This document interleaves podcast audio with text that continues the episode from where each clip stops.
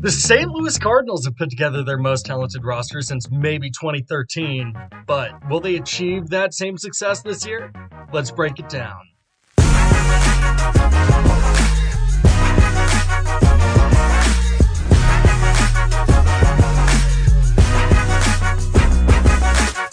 Ladies and gentlemen, welcome back to the Birds on the Bat podcast. My name, as always, is Brandon Emmons, and well, to put it lightly, pretty high on this Cardinals team. I mean, you got the obvious addition of Nolan Arenado, which is going to make the lineup sexier, sure, but it's not only one bat in this lineup that he's going to be affecting. So let's talk about what's going to change. Well, first off, Paul Goldschmidt. Last year, he hit 304 with the 417 on base, 466 slugging for an OPS of 883 and an OPS plus of 142, which is slightly above his career average of 141.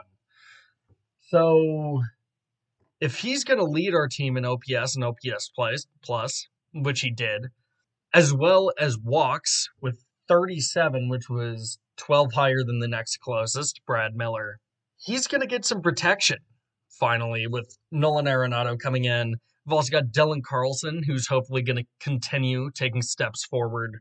I mean, he's going to see a lot more strikes, and that is huge for this team, huge for Paul Goldschmidt, because the more competitive pitches he sees, the more are going to miss, and he is going to be able to hit 500 feet. Uh, it's pretty self explanatory that this should be Goldie's most successful year as a Cardinal, just because of that protection. Uh, back in 2018, he had Marcell Ozuna, and that was fine, but that was it. That team could not hit at all. So that lineup, obviously much weaker overall than what the Cardinals have this year when they have at least six or seven competitive uh, bats. The next big change is going to be Matt Carpenter he's not going to be starting anymore. He's going to be just kind of a sub guy as well as a pinch hitter against right handed pitching, obviously. And that's a plus because he had an OPS plus of 77 last year, so 23% lower than an average hitter. And that was also the second lowest OPS plus on the team.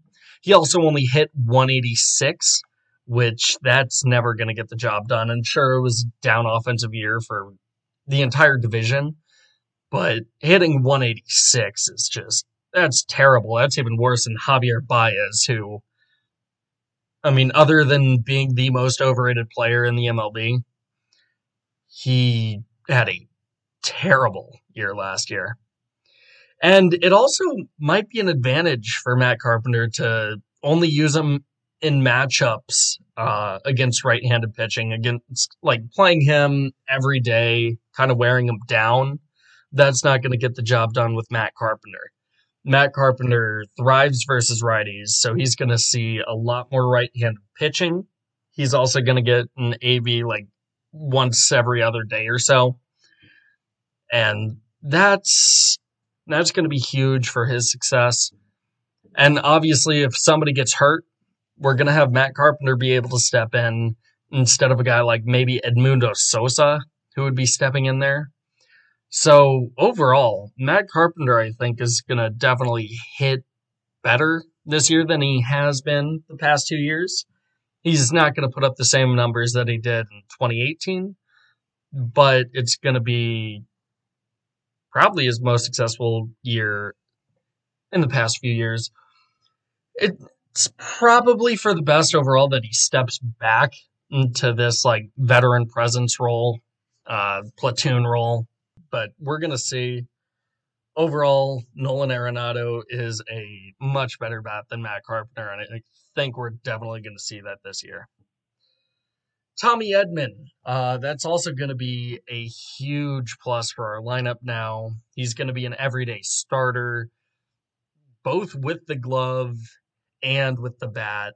You don't need to pick one anymore. He's he's going to be able to do both.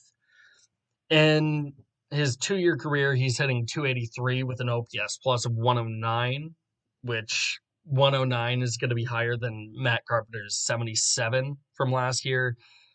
Edman is also still developing, so he's going to continue to get better with the bat while Carpenter's regressing. And speed kills. It's a saying for a reason. I mean, we're going to have Tommy Edman, Tyler O'Neill, Harrison Bader. Those are all going to be huge threats on the base paths, even with base stealing as far down as it is in the league right now. We're still going to be able to see extra runs created with that speed. And so long as Edman can cut down on his strikeout numbers, he might be our best like shot at a true leadoff guy in a very long time. Kind of like a David Eckstein or something like that. So if we've got a true leadoff guy, that's really going to help set the table early on in games and hopefully manufacture a lot of runs, which is, I would say, the biggest thing that we need to fix from last year. And I mean, I can't go through this without mentioning that Nolan Arenado, that guy can also kind of hit a little bit. uh, I would say expect probably a slight boost in his overall numbers, like average, on base percentage, pretty much everything except for slugging, because he won't have to continuously adjust with those breaking balls that aren't breaking as much in Colorado as they are at sea level. He's not going to have to adjust every time they go on a road trip. It's just going to be the same kind of thing over and over again. It's going to be a little tougher for his power numbers just because he can't hit a lazy fly ball that finds its way out of the stadium. But other than that, I'm expecting a pretty pretty big year from Nolan Arenado. He was hurt last year, but in 2019, he hit 315 with a 962 OPS and a 130 OPS plus. And OPS plus does factor in ballpark adjustments, so that Coors Field effect is gone there. He hit 41 home runs and 31 doubles. I think also three triples. That is something that is going to be very nice when you're looking at our lineup. We need guys that can hit the ball out of the ballpark and pretty consistently get an extra base hit that's going to clear the bases or get a rally going. And then he kept on lowering his strikeout rate from last year. So that's another really good, really good part of Arenado's game. He's not going to strike out too much, which means more runs manufactured, more stuff happening on the base paths even as we go to a more of a true outcome style game. Arenado is going to he's he's going to get the home run part of it, but he's not going to have to worry about the strikeout rate, which is nice. And he also walks a lot, so that's another really really elite part of his game, and that's going to help us a ton. Some other questions that I have for our lineup going into the year uh, will Paul DeJong bring back the 30 plus home run season that we saw in 2019?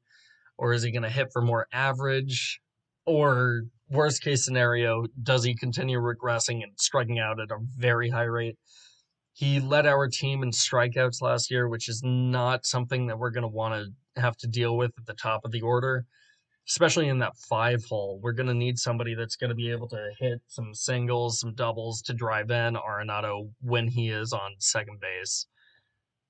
Uh, Arenado and Goldschmidt. I mean, if you got second and third with those guys, you're going to want to see a lot of singles that are going to drive in two runs.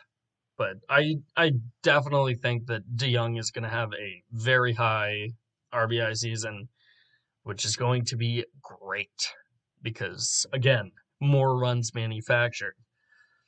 It's going to be interesting to see how Dylan Carlson plays this season. At the beginning of the year, when he first got called up, he was struggling a lot, but then when we called him back up at the end of the year, it seemed like he fixed everything. He was able to hit off speed pitches much better, so pitchers couldn't just give him those because he was mashing fastballs all year. It just comes down to hitting the off speed stuff. And that's a huge adjustment from AAA to the majors. But it's going to be interesting to see which Dylan Carlson we get. I personally think that he's going to keep on developing and keep on turning into this star that we know that he can be. And at the top of that lineup, I'm telling you, we're going to be able to make a lot of runs happen. If our pitching staff can do the same thing that they did last year, and then we're manufacturing more runs all of a sudden, we are a very scary team, and we beat San Diego in that best of three wild card series. Uh, it's also going to be interesting to see if Bader and O'Neill can start playing up to their potentials and be at least league average hitters. If Bader and O'Neill can both hit pretty much at league average for their positions, this lineup is crazy deep. Just one through eight, we're going to be able to drive in guys. We're going to be able to get rallies going from wherever in the lineup and there's going to be crazy protection for Goldschmidt and Arenado at at just the top of the lineup. So we're driving more runs in, and even hey, if Bader or O'Neill keep on hitting like they have been, specifically O'Neill, Bader's actually kind of stepping up, and he really did start stepping up at the end of the year. We could always have Tommy Edman move back to the outfield, and then call up Nolan Gorman to play second base and then how would Gorman step into that role? That's going to be something that we're going to have to look at. I personally have high hopes for Nolan Gorman. I'm not sure when we're going to call him up. If we're going to call him up this year, that's still not a given. But it'll be interesting to see if he does get called up, how he's going to hit. Because there's obviously going to be an adjustment period that we're going to have to look out for, kind of like Carlson if you can get both those guys going, oh, this lineup is terrifying. And then lastly, I mean, maybe the least important, uh, how will Yadi's age affect him? He's really getting up there in age, but last year he still hit fine. He was a singles machine, actually, so that's huge for our lineup if he can continue doing that kind of driving in everybody that set the table for him. And then I don't want to say ending rallies, but you're not going to have any speed out there on the base paths. So kind of like just a grand finale. Here's Yadier Molina drives in a run, and there's the inning. We've got momentum. Overall, I definitely think this lineup is going to be deep, or at least have a chance to be deep and that's going to be the biggest part of this year to look out for for the Cardinals. How is the offense going to perform? So, yeah, those are just some of the many changes that should stem from one guy, Nolan Arenado, being here. So, let's talk about where this team should expect to be by the end of the year, my hopes for this team, my expectations for the team, and are we going to be playing October baseball? Spoiler alert yeah, yeah. Right now, I've got the Cardinals at 92 and 70, winning the NL Central by five games over the Milwaukee Brewers and taking the three seed in the NL playoffs. Of course, we are not the strongest team when it comes to like regular season expected wins. Dodgers, Padres, Braves are probably going to beat us out there. Maybe the Mets. But what we lack with that, we excel at in having a very weak division, probably the weakest division in baseball. And I don't see too much resistance. I mean, maybe the Brewers will be able to compete for a little bit, but I think by the end of the year, we're going to really prove that, yeah, we're the best team in the Central and we're going to pull away. I also think that we probably have the most clear path to a division title in the entire MLB. The Dodgers still have to get by the Padres, who are really good. Those are probably the two best teams in baseball. Braves have to get by the Mets, Astros, and A's, and Angels. I mean, the AL West is down this year. So it's going to be interesting to see how all that shakes out. The Twins and White Sox have to battle it out. And then you got the Yankees, the Rays, and the Blue Jays that are all going to be competing in that AL East. So I would say, yeah, we've probably got the most clear path to a division title in the MLB. And our pitching staff, like I said earlier, they were good last year. They should still be able to carry us in games where the offense doesn't really show up. That's going to be massive for this team because there's obviously going to be days where you can't really hit and you struggle putting a few hits together. But say we get like two runs in the first inning, our pitching staff definitely has the potential to be able to lock that down and keep us ahead in that game. After making the playoffs, I'm not really too sure how much farther the Cardinals should get. Again, because the Dodgers, Padres, Mets, and Braves are all stacked. But as we know, the Cardinals, as a franchise, really know how to turn it on in the playoffs. And this team truly believes that they can compete for World Series title. Ask anybody on the team. I mean, obviously, nobody's going to say, oh, yeah, I don't think that we can win the World Series. But this team really believes in themselves. And that goes a long way, especially once you get to October. And overall, because why not? Doesn't really matter. All of the Cardinals pull out some Cardinal magic and win the World Series. That's my hopes. Uh, we've seen much worse Cardinals teams come out on top. It's also likely Waino and Molina's goodbye season. So, what better year is there to go out and win a title?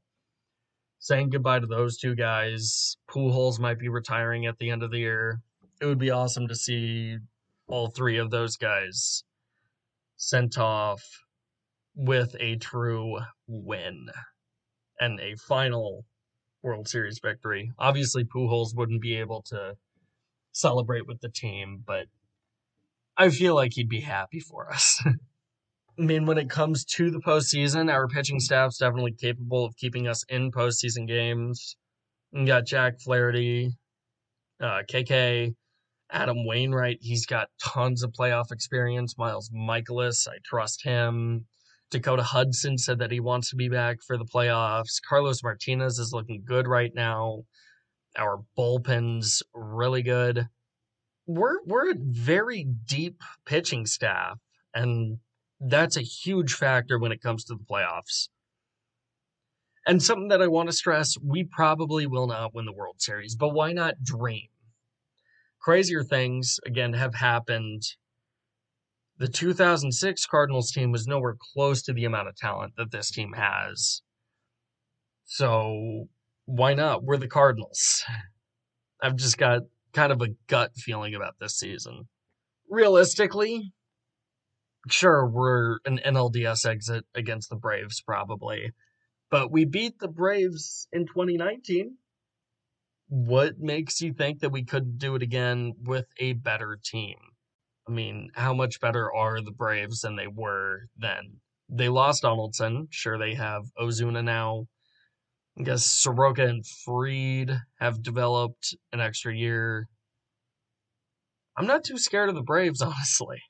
And I'll discuss my uh, season predictions for the rest of the league in March when we're drawing closer to the actual season, record predictions, playoff predictions, stuff like that. So to kind of sum up all of that, I expect this team to win their division and win around 90 games. That's my expectations for this team. That should be the baseline. Um, again, other than maybe the Brewers, there shouldn't be another team that's even close to the Cardinals in this division race. I really can't see a scenario where the Reds or the Cubs win the division. I mean, the Pirates are a team that we're going to have to look out for. Jeez. The Pirates are a terrible, terrible, terrible team. Every time that we play them should be a win. And yeah, my overall hope is this team plays how we've grown used to the Cardinals playing as, which is playing way above their talent level and pay grade in October and hunting down that commissioner's trophy. So that's my expectations, my hopes for this team. Now let's jump into some just overall MLB news. And it's not Cardinals related, but I thought I'd also discuss uh, Jeff Mathers' wild past couple days, which involved a Seattle Rotary meeting and a speech he spoke very uh, how do how do I put this uh honestly about how he's been running this team and The MLBPA should be loving this. This this dude, he talked about manipulating the service time of their top prospect like Jarred Kelenic, Julio Rodriguez, Logan Gilbert. He talked about waiting to call them up even though they're ready very openly, which is going to be awesome for grievances. And like at least with Carlson last year, Mozeliak talked about how Carlson needed to work on his glove or something. I forget the exact reason that they didn't have him called up at the beginning of the season, but he at least gave a reason. Might have been a bullshit reason, but he was a reason. And I don't like that service time manipulation is a thing, but it is, and we have to accept that. And when a president of a team comes out and says something like, this guy has no chance of being called up this year and probably won't next year, or you won't see him April 1st, but you'll see a guy named Logan Gilbert in mid April, it's a punch in the gut. He's very, very openly talking about saying, I don't want to pay this guy I want an extra year of control. And if nobody holds him accountable, if the MLBPA doesn't step in there, that's just terrible. He also said that this is Kyle Seager's last season in Seattle, even though there's an option for his contract next year. So that was weird. Uh, his wife tweeted out uh, asking if she should put her house on the market or not after she heard that, which I think that's a fair assessment. Kyle Seager is such a beast in Seattle. He's probably definitely their best player. Uh, Kyle Lewis is up there, but I mean, what what are you doing? Come on, Mather. We're we're better than this. And sure, Mather did step down after people listened to that speech and got pissed but it represents a much larger problem in baseball right now, which is owners really only care about their profits. And it's really showing now more than ever.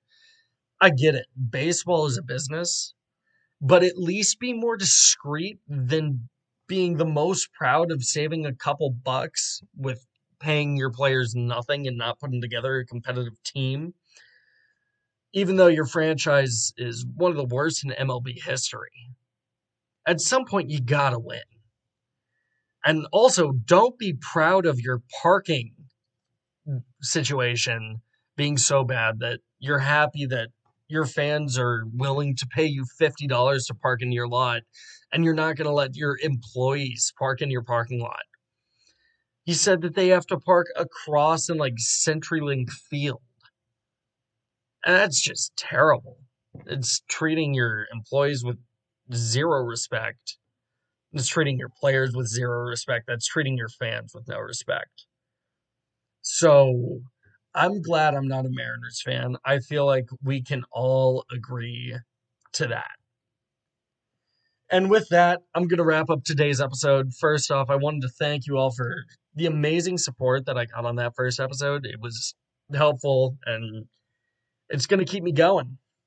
And I'm promising that I'm working to make this show as entertaining and well produced as possible. Got a few ideas. I just need to see what exactly I can do to make this show as entertaining as possible. But I'll talk to you guys again on Friday, which is where I'll give my preseason power rankings for all 30 MLB teams. But until then, my name, as always, is Brandon Emmons, and this has been the Birds on the Bat podcast. Thanks for listening.